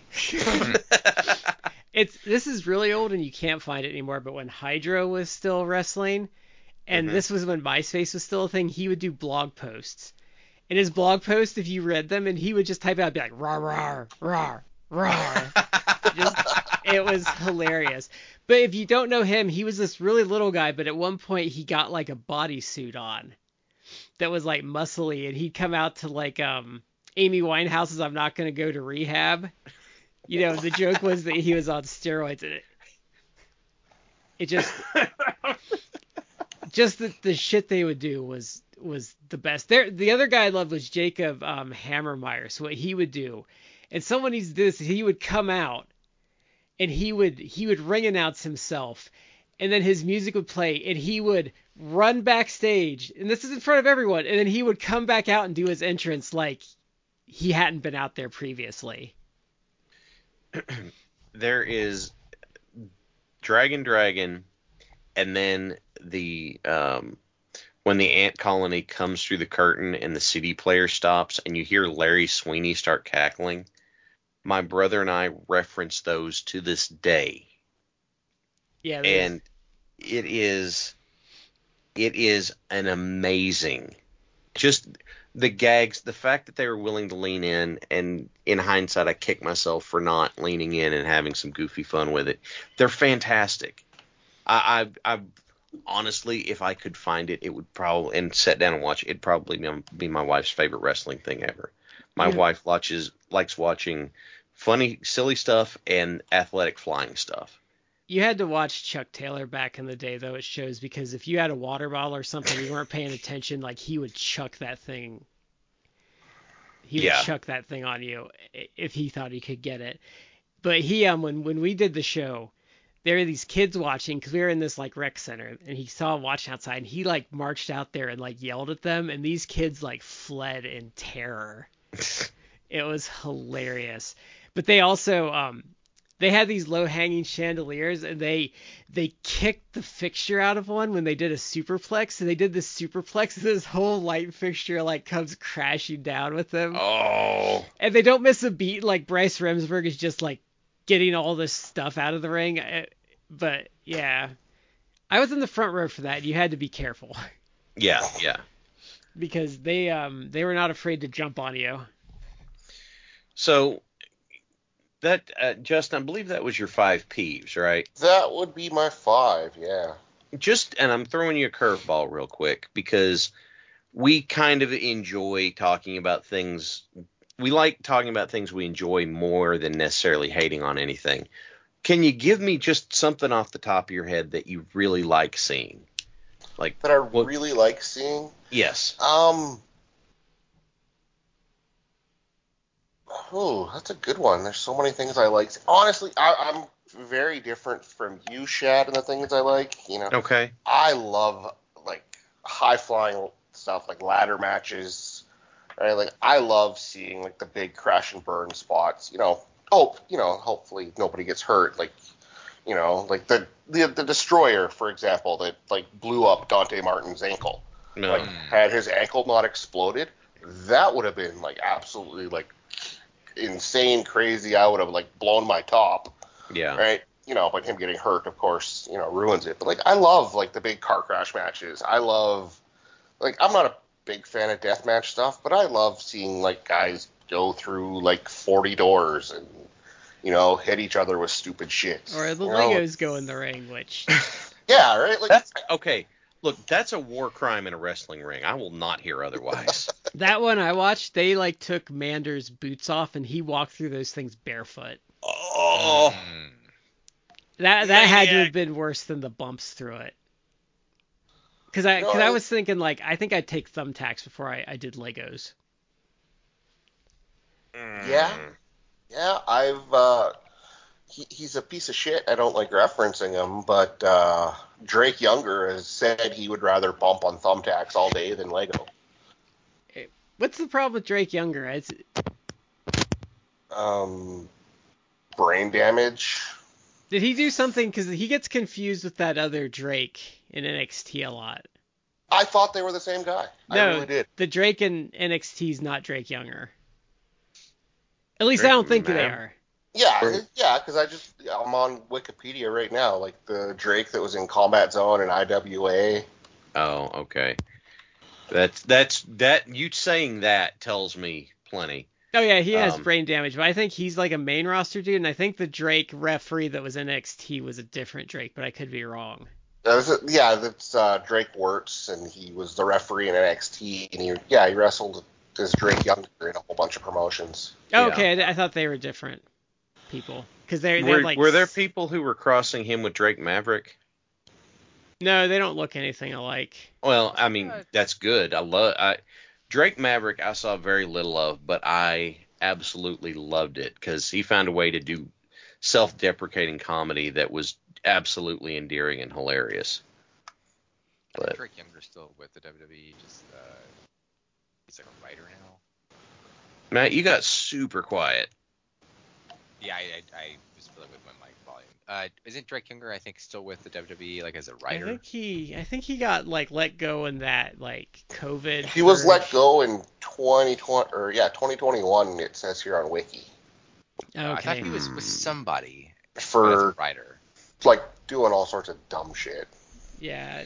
Yeah, yeah. like you know coordinating QAnon events with his WWE corporate email.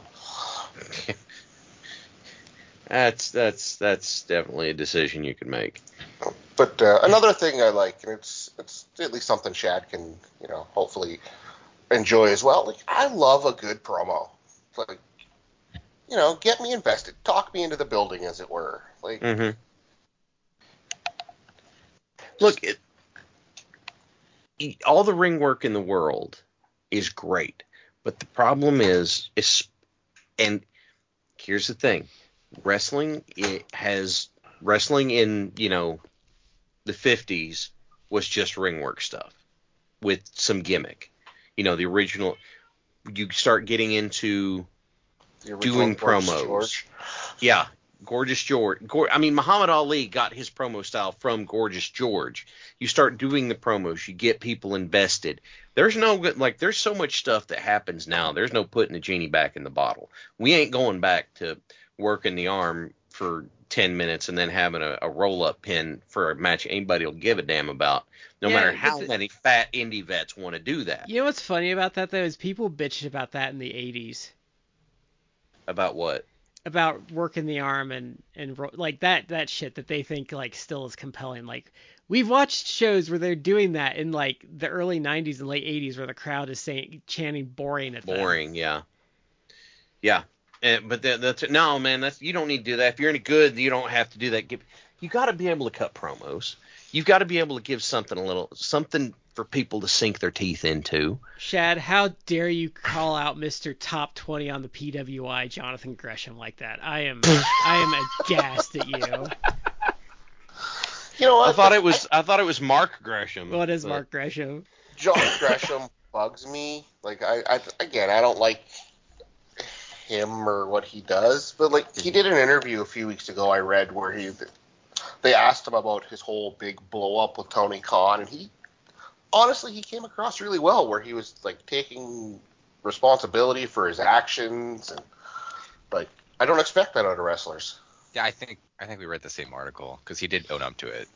I mean, he basically said like, yeah, I could have handled that like more professionally. Yeah, he's basically like I was having a shitty day and t- Tony was really busy and I just went about it wrong and like you know what like that's good for him that he can at least admit it because He Yeah. said that uh he said that the basically there there was no bad blood and that Tony did not close the door to you know using him again. But I think that what John Gresham is thinking of, it's like that's not going to happen. It's like I don't you're not going to be like Ring of Honor champion like the No, the center of the promotion. Like that that's done. I mean, he's. I hate that. I hate to be that guy, but he's too small. Um, and he doesn't told you have. I've, I've seen him live and it's like he's at I don't know if he's even like five and a half feet. No, I, I tower over him. Like, I mean, Adam Cole's not very big either. I'm I'm the same who's size. bigger, as- John Gresham or friend of the show Damien? Ooh. It's a it's a horse race there. oh my God! Shots fired. I still remember how proud he was of that picture he could show us that he was taller than Rey Mysterio. Now, Rey, Myster- Rey Mysterio is is. I've seen. I've been close to Rey live, and like Rey's little. Yeah, Like he's every bit of that five three. yeah, yeah. But yeah. we- we- That's he Jonathan Gresham, I think I would I would be fine having him if I was running a promotion. I would totally book him and I would never put my top title on him, but I would be comfortable pushing him. But like he's the kind of guy that gets your world title when your company's dying. if your gimmick is I'm a good wrestler, then I am kind of a if if that's your entire gimmick, then I'm kind of of the opinion that you're probably not a great worker. Yeah, because we've talked about that. Um, you can go to the most podunkiest of promotions in like someone's barn with 20 people there, and I can guarantee you'll see good wrestling. That's kind of like I agree with Justyn in, in the sense of I'm kind of over good wrestling. Like I need the other things. Like I need the glitz and I need the story. I need the feuds. Like I need that other stuff now because like I've seen plenty of good wrestling. That's not a novelty anymore. Like give me the other stuff. The bar is different than it used to be. Um, so if you're going to be a good wrestler, you've got to be good. Unless you find a way to lean in on another way of you know, you're doing this like Norm Macdonald esque not good wrestling kind of thing as part of it. It's like, okay, I, I can follow you on that. But if you're gonna be good, that's that's fine. But that just doesn't cut it. You've gotta have you've gotta have more to it than that. And like you guys say, it it's now it this may not be fair to say, but it feels like now more than ever that's the case because I mean, what what are you gonna do, right? What what's I'm a good wrestler. It's like okay, if you're not Bryan Danielson, you can't just hang your hat on that. Yeah, And, and, Bryan Danielson's not the only one that hangs his hat on that. and, or that's not the only thing he hangs his hat on. I'm sorry. and it's like um if you're if you're if you're working an indie show and it's hour three like and you're you're doing the Mr. Good Wrestler thing, it's like okay, well everything you've done I've already seen five times tonight, like so I'm already bored. I would rather have someone who has a you know a good gimmick and a solid match than I am seeing. I'm putting on a great match tonight. It's like, uh, Yeah.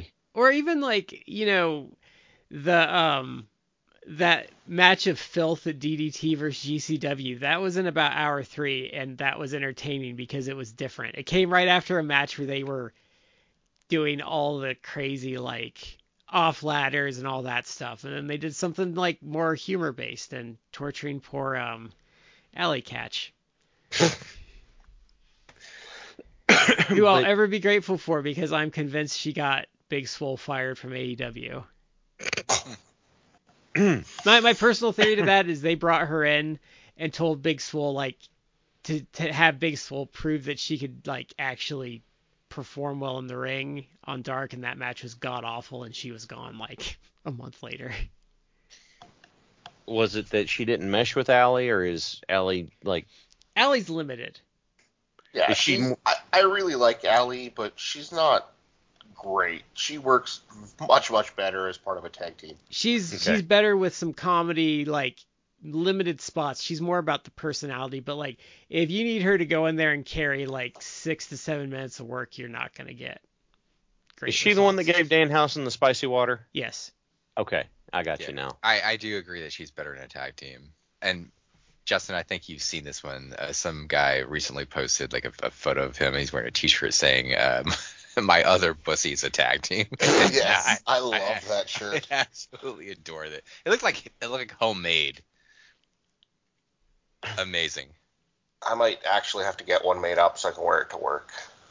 There's no problem with being a tag person either, because that's a whole genre that you can do great stuff with that has been largely ignored.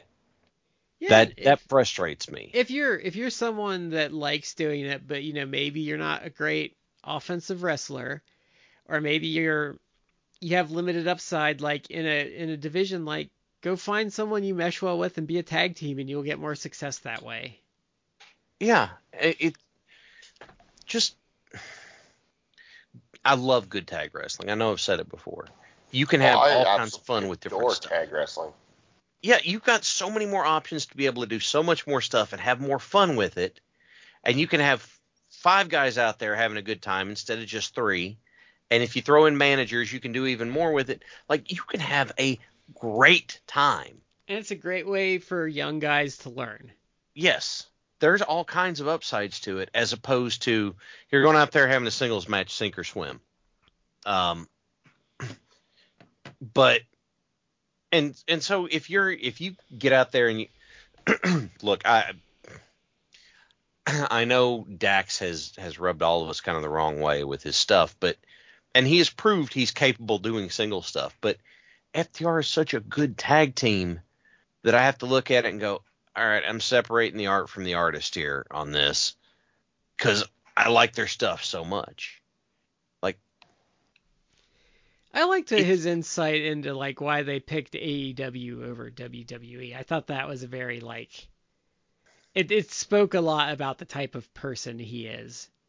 yeah, I mean, just sheer logistically. Guess what? If I work in AEW, I don't have to kill myself on the road all the time. I can be home with my family more, and I can take indie dates if I want to. Uh, that's all you have to lay out and say that. But then he's saying, I'm not just a number there. The people here, you know, care about who we are and what we do. Like that sort of like absolutely. And it was a very humanizing thing for him to say, which you kind of needed after all the other stuff. But Oh, and he had my best promo last year. The fight like a girl one was an excellent oh, promo. that was so good. That was an amazing promo. yeah, that was so good. That was so good. Yeah. God, I wish I'd done a goofy tag team. Sorry, I'm on that kick again. All right. Well, is there any? yeah, I he think- has a s- he has a number six for us, I believe.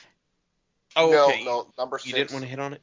was the uh, the Grumpy Vets thing, but Oh yeah, yeah, yeah. Well, yeah, we Yeah. you guys have smashed that one around.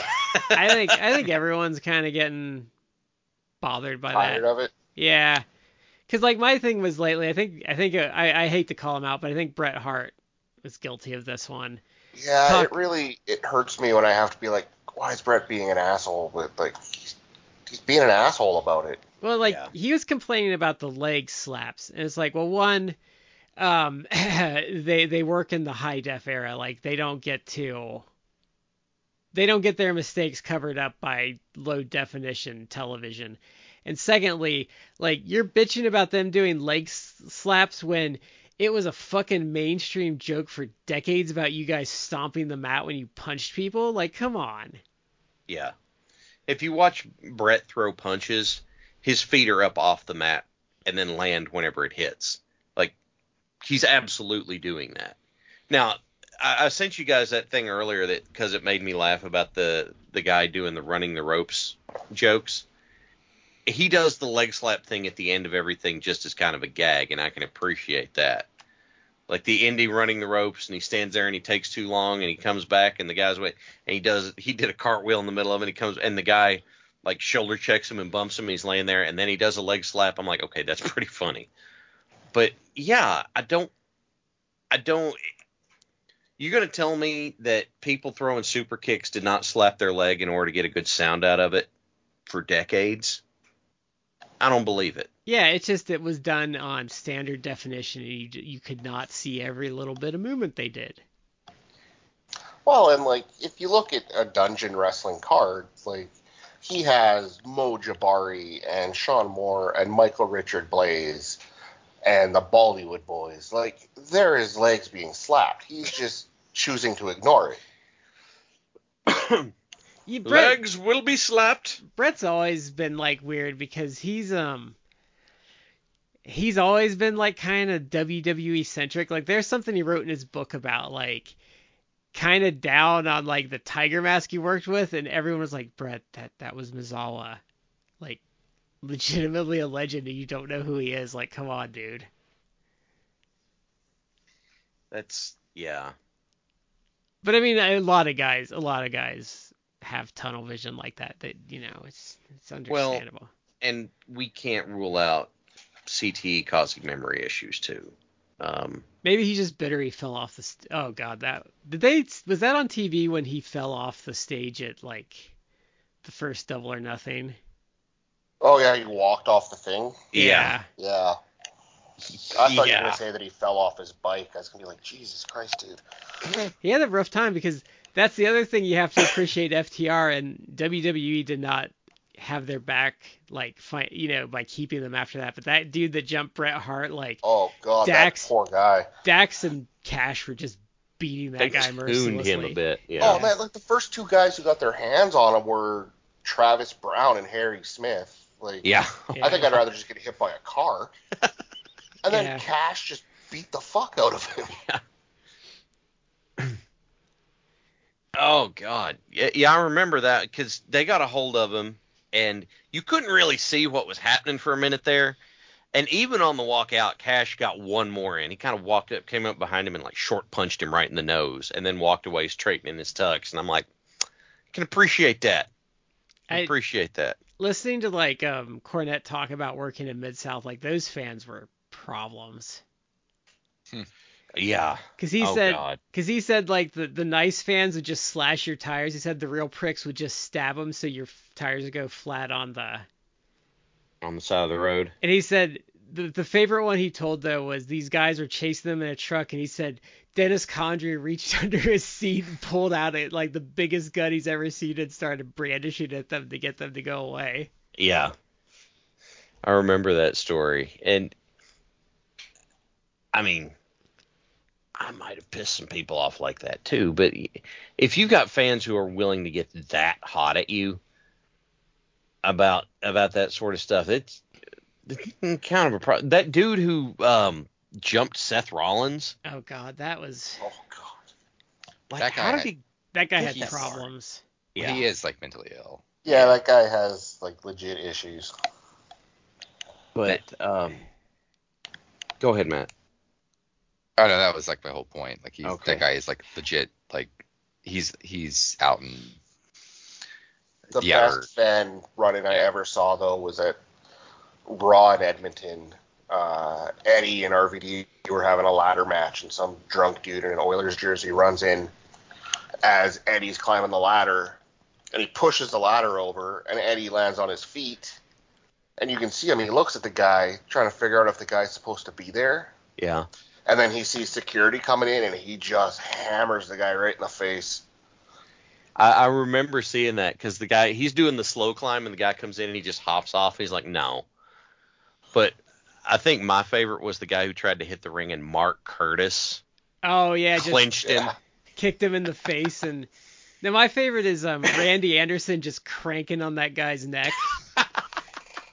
or or the other one we saw recently, I don't remember what it's from, but some guy takes a swing at like Ted DiBiase and he just catches it out of like the side of his vision and ducks and it's like, oh yeah, Yeah. that's a guy that worked in the South for a good decade. he had them territory eyes going. Yeah. He knew when it was coming. Um, But man, like there's some there's some good ones like where you just see them tuning some idiot up. well, I think I can't swear to it where, but I think there's legal precedent that if somebody gets in the ring of the show who's not supposed to be there, you have legal precedent to defend yourself as if you are under threat. I mean, you are under threat, really. Yeah, I mean, but it. I'm saying it's codified. I can't. I couldn't tell you where it's from. But you know, if I was working a show, it- most of the shows I worked, the barricade was a strip of caution tape, right? And and people respected that. But if someone had just decided to step over it and come at me, it's like, nope, nope, nope, nope, nope. We ain't doing this. Um, I did like that clip from I think this year where that kid got over the barricade and security was coming over and Cody's just like, no, no, like it's fine. that is something I appreciate about Cody has done some stuff that's like, okay, dude, come on. But the the guy is I think the guy is very good at connecting with fans. Um he is which makes it all the more staggering that it's like, no, no, no, we got to continue the story. It's like, no, you whiffed that. Oh, you they- ruined that yeah. story. Yeah, but the fact that he, Cody, on the way out at house shows and stuff, will stop and take selfies with people at ringside. Like he'll stop, take their phone, take the selfie, and give it back to him. He's not charging you for anything there. He's just doing it to try and make your night better. Like, how, when was the last time you had somebody that was doing stuff like that? Yeah. Was that Nash when he was like really early in the business and he was just watching the matches like at a chair like in the like kind of like in an entry area and something broke out and they're like, "Come on!" Like he's like, "Well, I Yeah. guess we're doing this," and they had to go out and like fight a bunch of people. Get the guys that yeah, I can't remember who it was, but they looked at him and said, "Come on, big man," and Nash was like, "Shit, we're going." I think it was Cornette got some. You're right, because he turned. I remember the story now. He turned the racket sideways and just split somebody's scalp. Well, with he it. he legit loaded it. Um, he legit loaded it in the South. But there's one in World Class he talked about where something was going on. This old lady tried to hit him with a chair, Mhm. and when she lifted it up, she fell over because she was old. And he said the whole place, like, just the energy changed because he didn't do anything, but obviously, like, she fell over in his vicinity. And he said, like, he just bolted for the middle of the ring. And he said nothing happened, but Oh no, he had reason to be concerned. But he said like in those days though, with if the cops are escorting you, you had to be careful because if they thought they had the clearance, they would reach between the cops and stab you in the leg. Yeah. Um, what was the? Uh, and then there was um, And they squirt It was in you with Drano, Louisiana. too, I think. Yeah, it was in Louisiana where they the, the cops would keep everybody far enough away from them, so they put Drano and squirt guns and would try and shoot you in the eyes with it. Yeah, and that's so- that pales in in compare. Oh, go. Yeah, sociopathic behavior. Like, Yeah, I was gonna say Puerto Rico, they would like throw like bags of piss on you and batteries at you and shit. yeah, yeah. So let's just say the business has changed in I don't know the last. Be generous and say 30 years. I mean longer than that, but we'll say generous in 30 years. And I think a lot of the changes have been good. So I'm willing to overlook some leg slaps. Yeah, even if they don't disguise it as well as they should, maybe.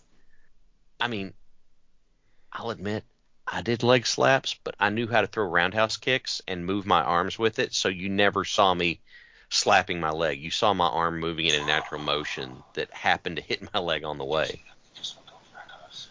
So, it's it's also weird too because like back in the day like some of those guys would you know slap their elbow before they do an elbow like stan hansen would do that sometimes and it's just like eh, whatever yeah, yeah. it's like you're Uh, just building anticipation yeah, it's it's people make a way bigger deal out of it. I think it's it's just they need Like- something to shit on it's leg slaps are kind of meandering into meme territory now.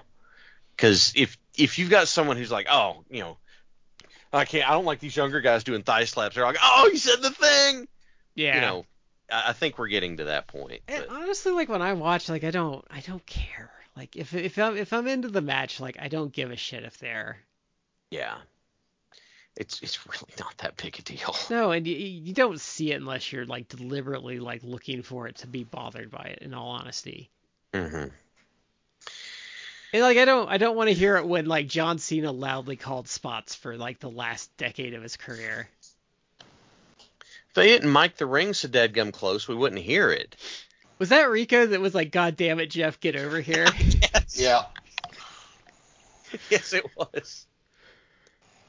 Oh, Jeff Hardy. He's back too. Yeah. How Yeah. let's go around the table. How long do you give Jeff before he screws this one up? I want to say that he'll do it, but like his track record ain't great, unfortunately. No, he can't help himself. I mean, I think if he stayed away from wrestling, he'd have a much better chance. But you know, like he's gonna start taking them bumps, and something's gonna go because he's not gonna not take the bumps. Let's face Right. it, it's Jeff Hardy.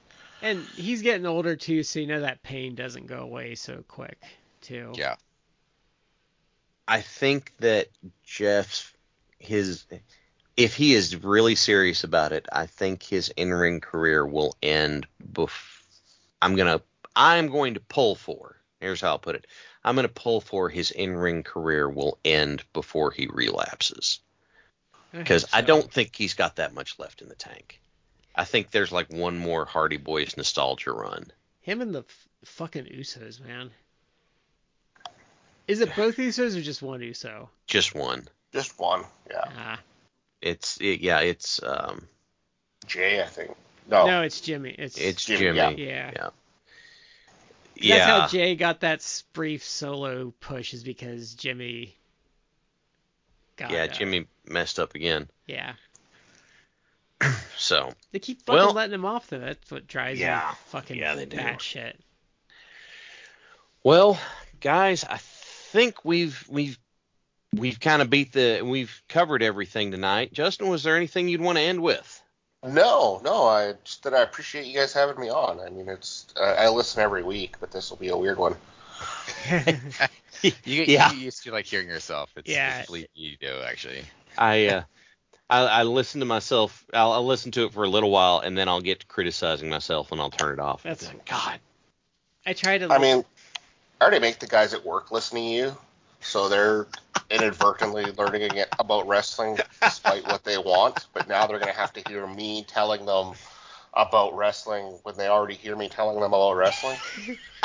What's funny is if you listen back, you might have like your mind's eye of how the conversation went, or some weeks you'll be like, "Man, I didn't shut the fuck up this week," and then you That's- like listen back and you're like, "Oh, like I actually didn't talk as much as I thought I did." Okay. No, my problem is like I'm like God, I never shut up, and then I listen back. I'm like, I'm right, I'm right, I never shut up. I'm just glad this wasn't a video because I wildly gesticulate when I talk. Oh, I'm usually like, I'm usually like looking at something else, or you'll sit here, sit here seeing me like fidget with like a pencil for. Yeah. Oh, I look like I'm a wizard casting spells or something while I talk. a little uh, Italian Canadian going. Yeah, I mean, I'm pretty much straight from England with my DNA, but I must have picked up Italian somewhere. Yeah, I'm I'm kind of bad about it too.